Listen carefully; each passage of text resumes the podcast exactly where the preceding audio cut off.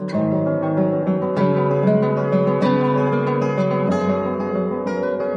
the church today doing everything it can to provide women a firm foundation of truth in Christ Jesus? Well, it's true. There's no shortage of candy coated Bible studies, potluck fellowships available to ladies. But beyond Sunday morning, are Christian women being properly equipped to stand against the same deceptions that even enticed Eve in the garden?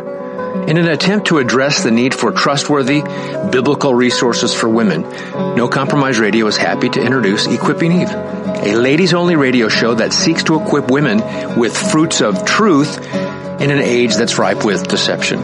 My name is Mike Abendroth, and I'm pleased to introduce your host, Erin Benziger, a friend of No Compromise Radio, and a woman who wants to see other women equipped with a love for and a knowledge of the truth of God's Word to Equipping Eve, the show that seeks to equip you with fruits of truth from God's Word. I am Erin Benziger. I am your host for this and every show. There you are. You can't get around it. It's me.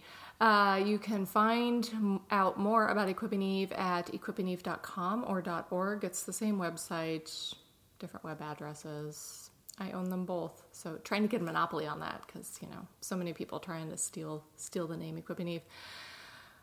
So there's that uh, Facebook, Twitter, things like that.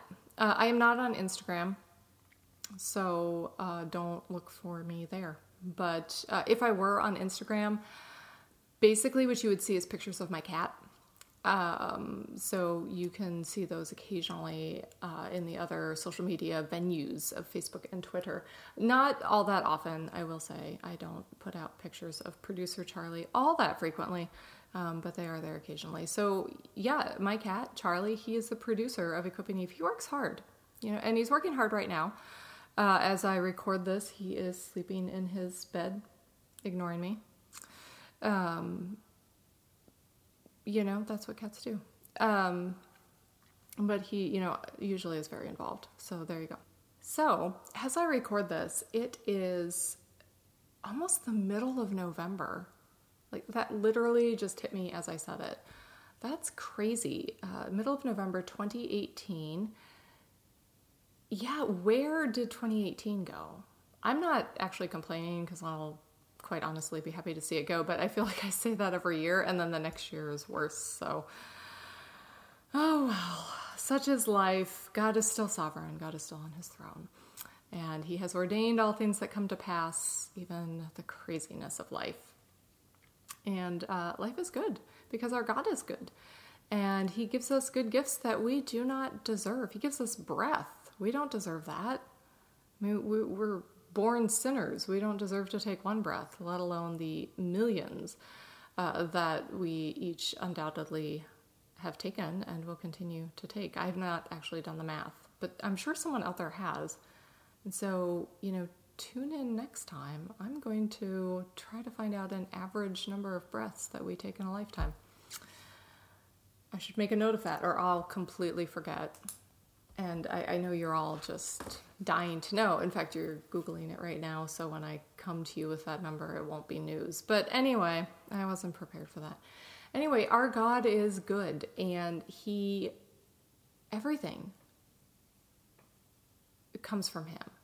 And even our trials, there's goodness even in our trials because God uses those to shape us, conform Him to the image of His Son, to sanctify us, to to demonstrate to ourselves our faith. You know, um, we don't undergo trials so that God can, you know, we prove our faith to God, but to prove our faith to ourselves. You know, that God has been good to grant that to us and to be strengthening us uh, in the power of the Holy Spirit. And it's just a reminder that uh, we belong to Him you know, and sometimes you need that reminder. I don't mean to sound all, you know, touchy feely love here, but sometimes we do need that reminder as Christians. You know, we can get so caught up in being afraid that we get too touchy feely, seeker sensitive, that we focus then far too much on how awful we are. And, um, you know, we forget that our God loves us in spite of all that. I mean, He loved us and demonstrated that by sending his son. And Jesus died for us out of obedience to the Father, but also out of love for those who were his. we can't lose sight of that. And uh, we become pretty cold hearted when we do.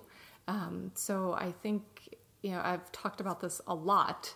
Um, and, and so I don't want to necessarily do a repeat of that conversation, but I just am so concerned with things that I see in the evangelical reformed world. Um, and I say that as someone who shares those convictions and, and those um, theological convictions. So um, I just am very concerned about the cold heartedness that exists among people who claim to be Christians.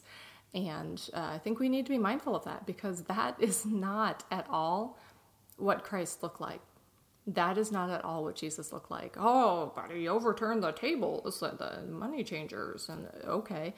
Um, he also spoke kindly uh, spoke kindness and forgiveness to uh, the the woman at the well, and um, you know how many other instances do do we need to go through? Read the Gospels. So our God is love. He is also holiness, complete and perfect, pure holiness, righteousness, justice, truth. Yes, but He is also love, and that is one of His attributes. And that is one that we as Christians are called to emulate. And I just don't think we do it, at least not appropriately, a lot of the time. Um, so, anyway, that's a conversation for another day, like a day that we already had this conversation. But I'm sure we'll be having it again. Anyway, not exactly what I want to talk about today. But before we get into that, so uh, it's November, as I've said multiple times now, which means that Hallmark Channel has begun their countdown to Christmas, which now starts. What? Didn't it start before November? I think it started like at the end of October this year. They do two months of Christmas movies. And here's the thing I love Christmas. Um, I never get to actually have that Hallmark Christmas that is in my head, and I'm sure I never will, and that's fine. Um, but I still love Christmas. Uh, it, it, brings with it some bittersweet memories. Um, my grandfather passed away just a few days before Christmas, um, many years ago now, um, but he loved Christmas, and so you know that that always makes it kind of a, a bittersweet time. But I do, I, I love this season, and I love me a good Hallmark Christmas movie. Okay, so if you follow me on Twitter or something, you know that because I'll talk about the Hallmark Christmas movies, not extensively, but occasionally. So, so here we are, and Hallmark is, you know, full on into their Christmas movies and you know, new movies every weekend. They have two channels going, and I mean, it's impossible to keep up with all of this. So, anyway, I saw a commercial for one that's called, I think it's actually playing this weekend. I don't know. Uh, it's called A Godwink Christmas. And I didn't think anything about it when I first saw the title. I was like, well, whatever. And then I saw a commercial and I thought I heard, so don't quote me on this because I, I don't recall, um, something about, you know, someone saying something about how God winks at us in, in certain ways. And I thought, oh no, is that actually what they're using this title for? And um, I think it is. So I went to the Hallmark website to read the little blurb about this movie and it reads As Christmas approaches, Paula, a St. Louis antique appraiser, reluctantly accepts a marriage proposal from her boyfriend Daniel. Sensing her reticence, her Aunt Jane invites Paula to her Nantucket home. When Paula visits nearby Martha's Vineyard, she meets a charming inn owner, Jerry, and enjoys the enjoys the celebrating the holiday festivities with him. Okay, it, it's wrong on the website enjoys celebrating the holiday festivities with him. Although Paula develops feelings for Jerry, she moves forward with her engagement. Maybe it's Gary. It's G E R Y. I don't know if that's Jerry or Gary. We'll find out when we watch the movie. Um, she moves forward with her engagement. Aunt Jane reminds her that sometimes we receive messages from above to help determine which direction life should take. And these are from author Squire Rushnell of the Godwinks book series. It's a whole book series. Yay! Um, so I have a feeling that this is going to be about God winking at us. So um, basically, it's the same plot of every Hallmark movie um, with a little faith twist with some bad theology. So that'll be a good one. I'm really looking forward to it. Um, maybe I'll give you an update on that if I watch it this weekend. So, um, don't miss the God Godwink Christmas.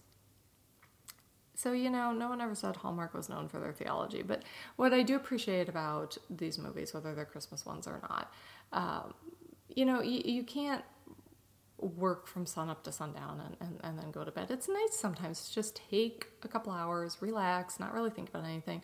And and what's nice about the movies on the Hallmark channel is they're safe.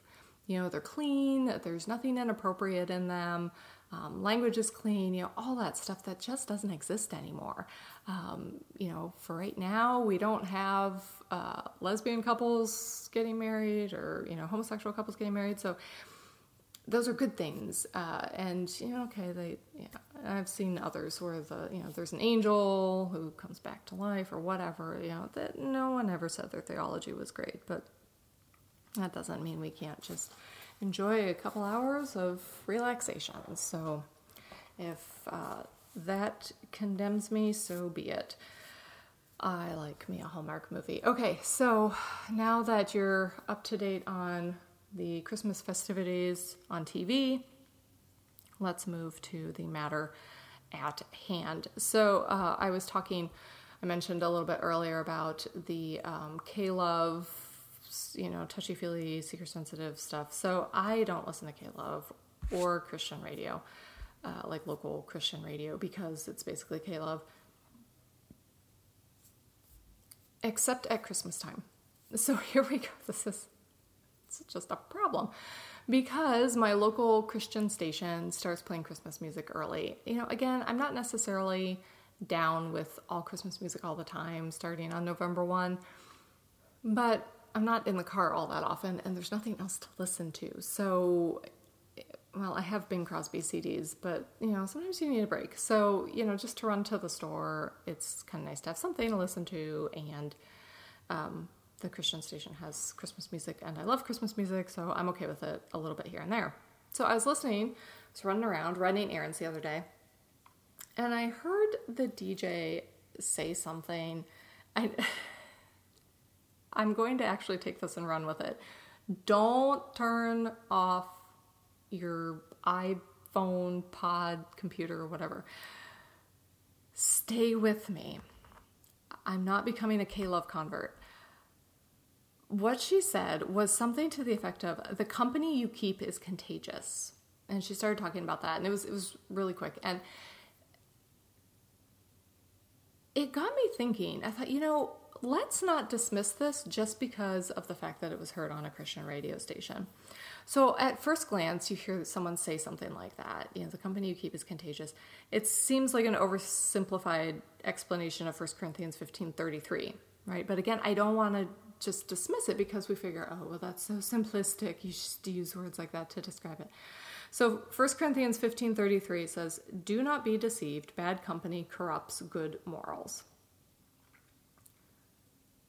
so I heard her say this, you know, the company you keep is contagious, and then she kept talking, and I thought, you know, that's actually a really interesting way to explain this in part. Um, it is simplified.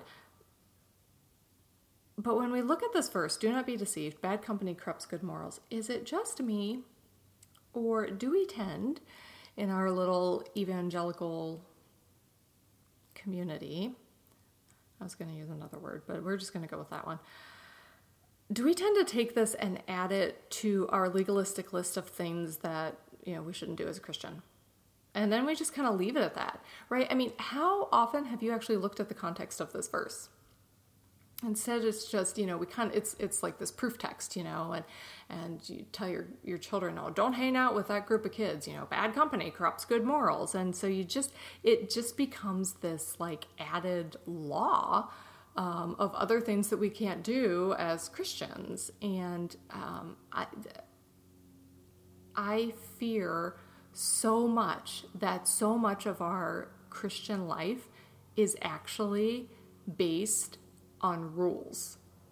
And that is the wrong way to do it. If you are a Christian, you have been redeemed by Jesus Christ, purchased with his blood.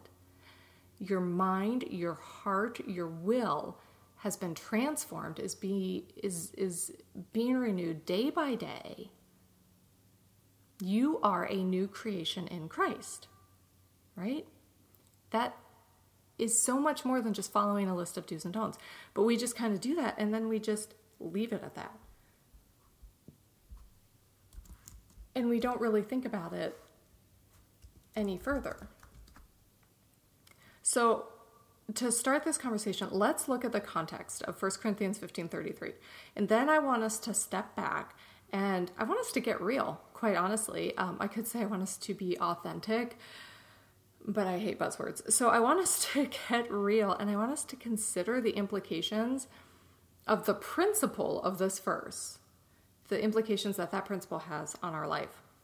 So turn with me, ladies, to 1 Corinthians 15. I'll give you a second to get there as I remind you that I normally read from the New American Standard and I will be reading from that today.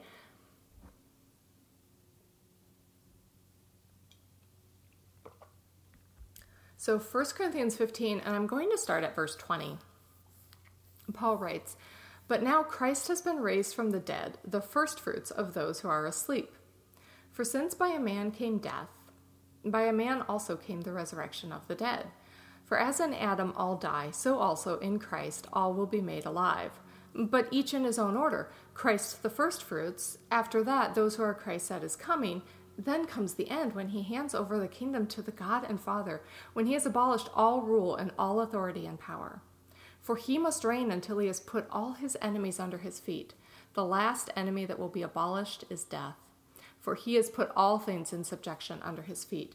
But when he says all things are put in subjection, it is evident that he is accepted who put all things in subjection to him.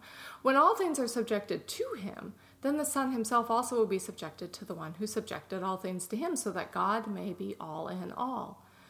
Otherwise, what will those do who are baptized for the dead? If the dead are not raised at all, why then are they baptized for them? Why are we also in danger every hour?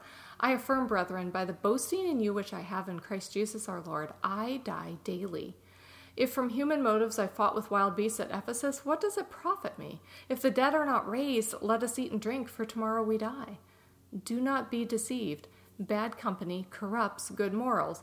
Become sober minded as you ought, and stop sinning, for some have no knowledge of God. I speak this to your shame. Now, we kind of parachuted in there, but from this immediate context,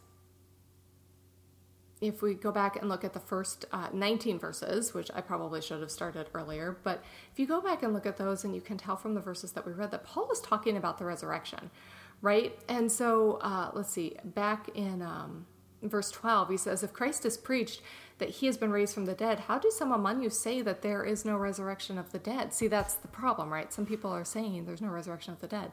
But if there is no resurrection of the dead, not even Christ has been raised. And if Christ has not been raised, then our preaching is vain, for your faith also is vain. Moreover, we are found to be wit- false witnesses of God because we testified against God that he raised Christ, whom he did not raise, if in fact the dead are not raised. For if the dead are not raised, not even Christ has been raised. And if Christ has not been raised, your faith is worthless you are still in your sins. Then those also who have fallen asleep in Christ have perished. If we have hoped in Christ in this life only, we are of all men most to be pitied. And I wish I had started back there earlier, but and then he goes on and says, But now Christ has been raised from the dead, the first fruits of those who are asleep. And on he goes, what we just read. So, from this immediate context, what can we infer? Well, we saw it up there in verse 12, didn't we? That Paul is emphasizing the resurrection because someone's running around Corinth saying there is no resurrection of the dead. So we can safely assume that the Corinthians were associating with these people, whether they were friends with these people or they were listening to teaching, uh, you know, regularly that was teaching there was no resurrection of the dead. And Paul's like, um, do you really want to believe that? Because what are we preaching then? Because if Christ is dead, then we're we've joke's on us. You know, um, what are you doing? What are you doing listening to these people with such heretical lies? Because think about it, ladies, if we take away the resurrection, what are we left with? Not much, right? I mean, think about it. If there is no resurrection, Paul says it, we have no hope. We are of all men most to be pitied. If there is no resurrection. So, this wrong thinking will inevitably lead to wrong behavior, won't it? You know, wrong theology will inevitably lead to wrong behavior.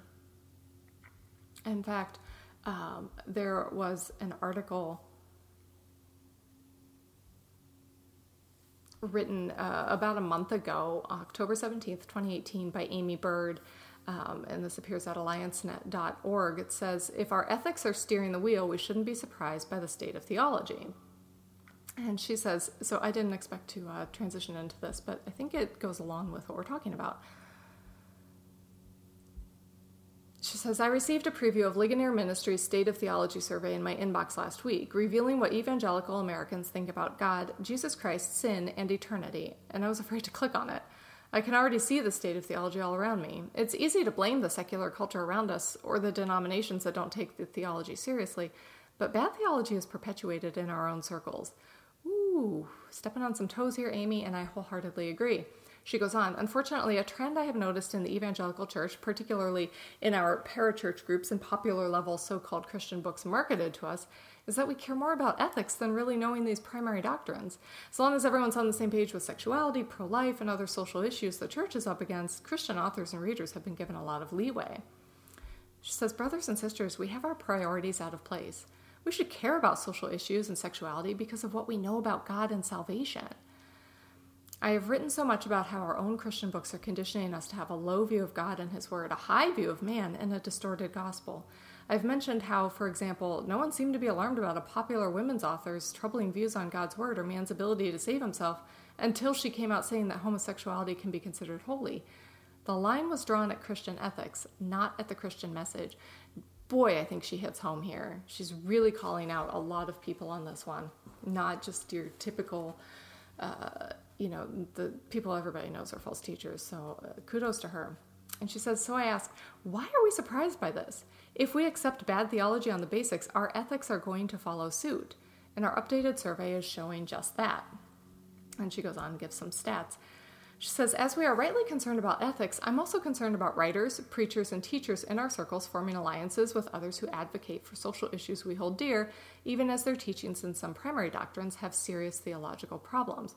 Bad company corrupts good morals, right? It can be beneficial to join forces over ethics, but we need to be upfront, not silent, about our theological convictions in the process. Sharing platforms, platforms and cross promoting needs to be done honestly because if our ethics are steering the wheel, we will lose our orthodoxy and the ethics will all loosen anyway. I care very much about social issues, but they come from my theological convictions. I'm concerned about how low or bad doctrine has been accepted and promoted for the sake of our social stances. And then she uh, mentions that this was painfully demonstrated when we called for complementarian evangelicals to take a stand on an orthodox view of the Trinity. I thought, as complementarian leaders have called out the abuses in feminism and the sexual revolution, they will surely call out, call out the unorthodox teaching on the Trinity. I thought, they will surely correct those who use that teaching to apply it to social relationships, saying women are eternally subordinate to men, right? Because that is really bad. We're talking about who God is, and that would distort the gospel. That would take from women what Christ said would never be taken from her. But it was taken, and the top complementarian leaders were silent. No retractions, no apologies. Instead, there was just a little shuffling of leaders. And she goes on. And, um, and so, you know, then it comes down to that issue there. But look at her point. She's saying, you know, here we are, we're, we're saying you know, here's the state of theology, and she's making a fantastic point that we seem to draw the line, many Christians seem to draw the line at ethics. And so you're allowing your ethics to drive your theology. Well, that's wrong, so now you are going to end up with wrong theology. So the real problem is that your theology is wrong because if it weren't, you wouldn't be allowing your ethics to drive you, right?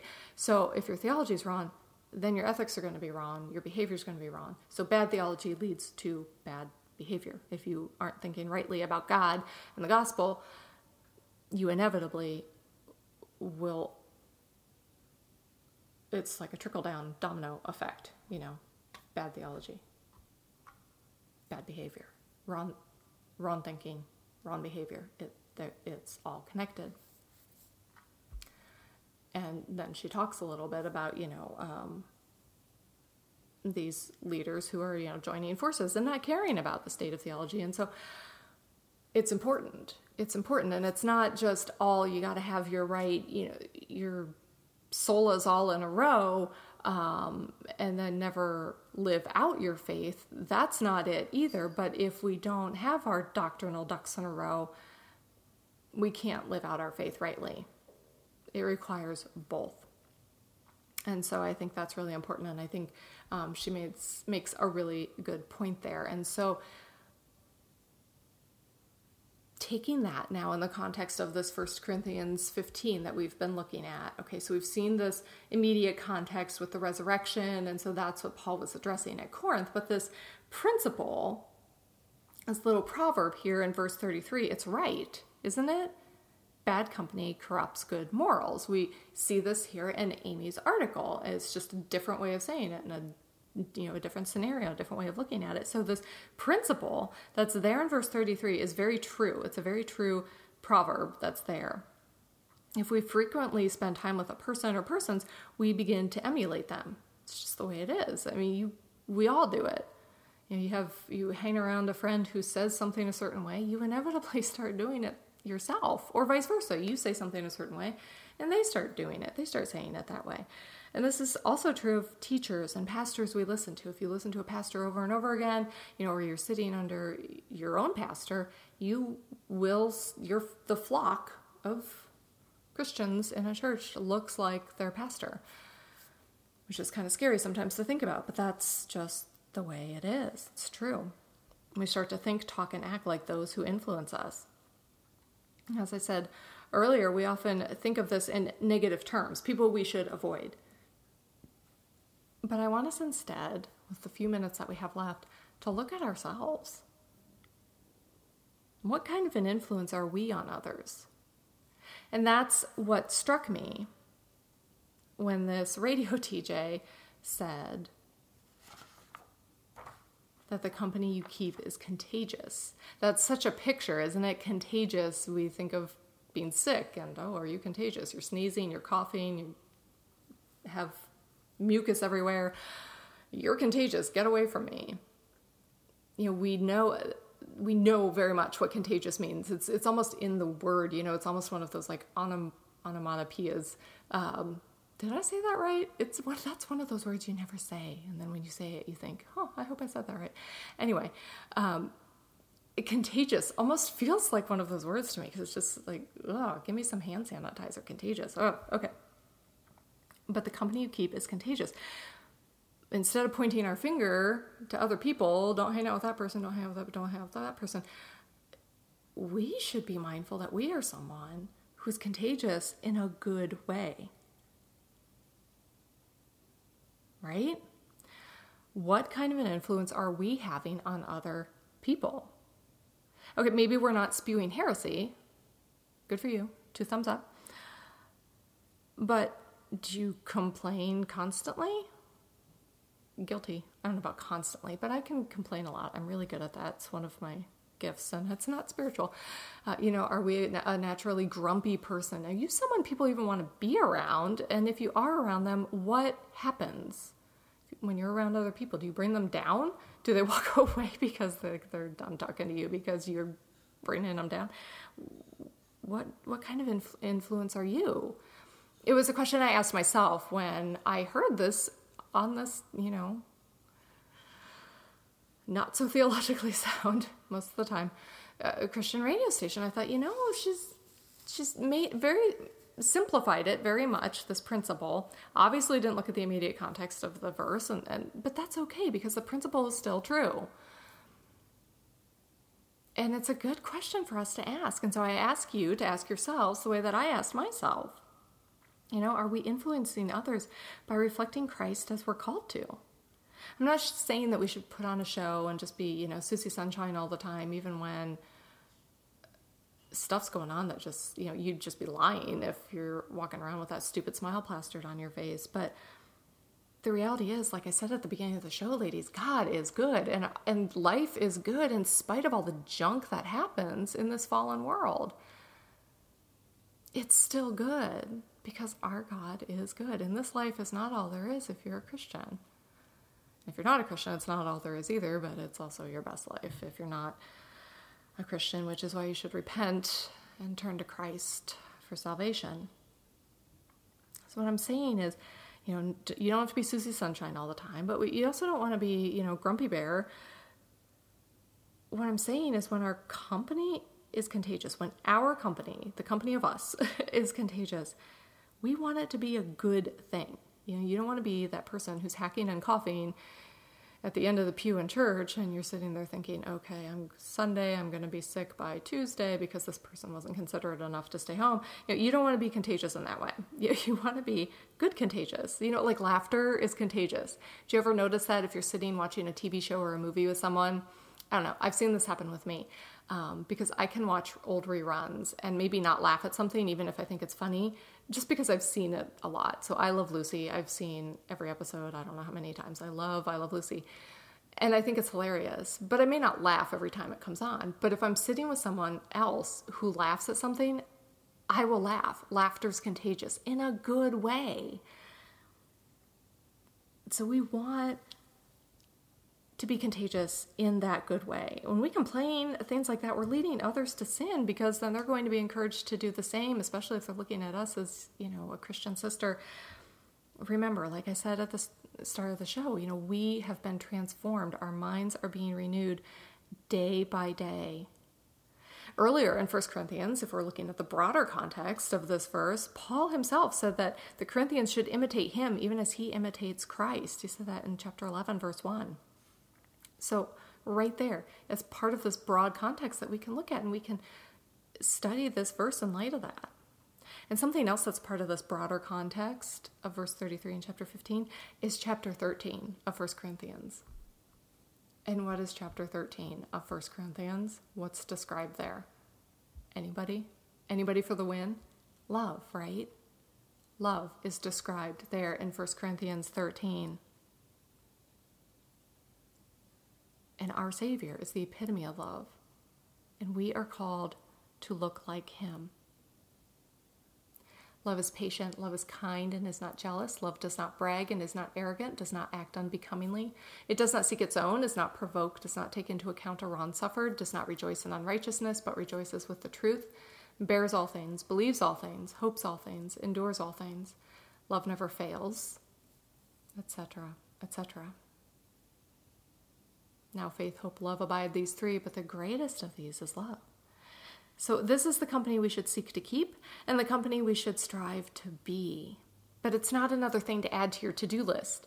You know, to don't, to don't, don't hang out with those people, to do, you know, be this person. No, no, no, that's not what it is. Because we're being renewed day by day, because we've been transformed, and because God, in His goodness, He made us a new creation. And part of that is that we have the Holy Spirit indwelling, indwelling us.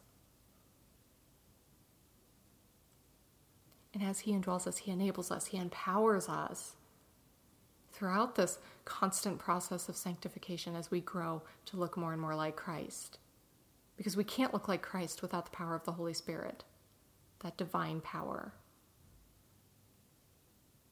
You can try to cross off your list and make sure you do everything right and don't do the things you're not supposed to do. It's not going to work. You're not going to look like Christ because that's not, you might be doing those things, but that's not how he did it. He didn't do it to check it off a list. He did it because that's who he was. And Christian ladies, that's who we should be and can be by the power of the Holy Spirit.